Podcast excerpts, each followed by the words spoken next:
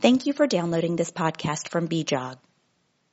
Hello, everybody. Thank you for downloading this uh, BJOG podcast. Today, I'm very happy to be joined by uh, Dr. Natalie Cooper, who's a lecturer at the Queen Mary University, University of London. Yes. Hello, Natalie. Hello, Dan. Thanks for joining us. Uh, joined also by her children, uh, Ollie and Joshua. Um, and uh, Natalie, you're speaking to us today because there's a series of articles that are coming out with uh, the BJOG, and starting uh, with the first series uh, from autumn this year, autumn 2018. A series of articles edited by Dr. Natalie Cooper and also by Dr. Karla Hemmings at the University of Birmingham. Dr. Hemmings is a statistician there at Birmingham. Yeah. Karla and I edited the series together, and I think that's why it works really well, actually, because she has she's a statistician, she has statistical knowledge, and yet I can make sure that the articles are aimed at clinicians. Um, and are aimed at the right level. So, so first of all, uh, Natalie, I wondered if you could talk us through the, the, the sort of need for uh, a special series of articles on uh, research methods. Um, of course. So the idea for the course came up couple of years ago when it was really felt that junior clinicians and also people who aren't using um, critical appraisal skills and statistics skills in their everyday work um, can feel a bit daunted when reading papers or when first starting off with research. And BJOG felt that there was a need for a guide to research methods and to statistics, something that people can um, learn from. And that as the series progresses, their knowledge will um, will build on previous articles. I thought it was really nice in, in the series of articles the way it starts with, first of all, how to frame a, a research question and then builds into guides on, on how to approach different types of study.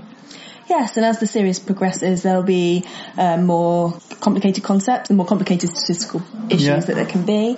But also there are a lot of aspects of research where just by reading a paper, you want to be able to critically appraise it and know that what you're reading is a reliable source. Uh-huh.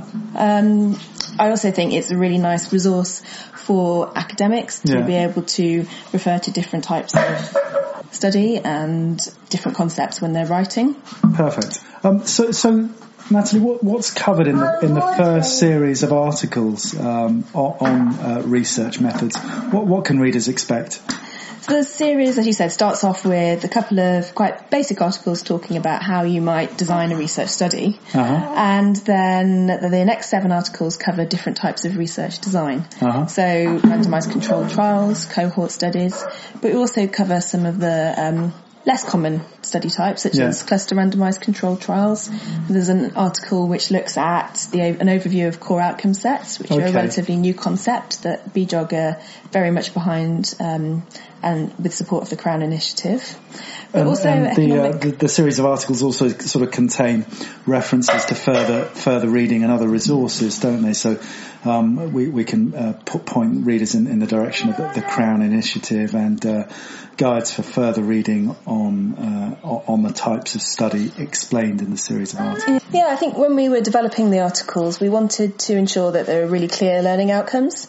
Um, the fact that the articles are all quite short means that they're easily digestible, like a snapshot in each article.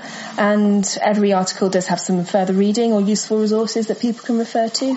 So Yeah. that can help to clarify the article or also give you an extra example to try and Uh-huh. learn from. And I think, yeah, I think one of the one of the good things about this series of articles is that the examples are, are all very grounded in the specialty, aren't they? So that that it's uh, making use of specific examples that pertain to, to OBS and gynae, which would be very useful for clinicians embarking on their own research projects. Yeah, we wanted it to be aimed at clinicians. So much of the um, statistics and research uh, textbooks are aimed at people who have some kind of prior knowledge and they're Uh-huh. quite dry academic type um, works.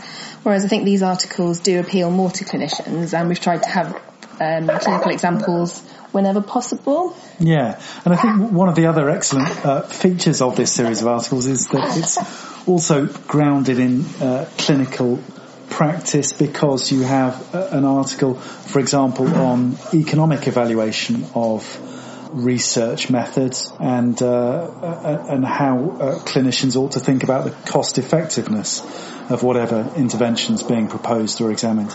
Yeah, I think um, economic analysis is something that we don't really get to learn very much about at medical school or in our normal clinical work.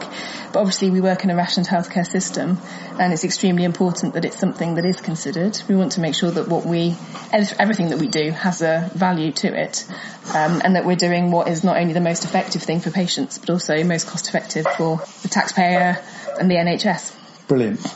Natalie, uh, thanks ever so much for uh, taking the time uh, to speak to us today. And hopefully our uh, listeners will enjoy reading this series of articles on the important issue of research methods. Thank you very much. Thank you for listening to this podcast from BJOG. We have been reporting the best research in women's health since 1902. We are keen to hear your views. Tweet us at BJOG Tweets. You can find more podcasts at www.bjog.org.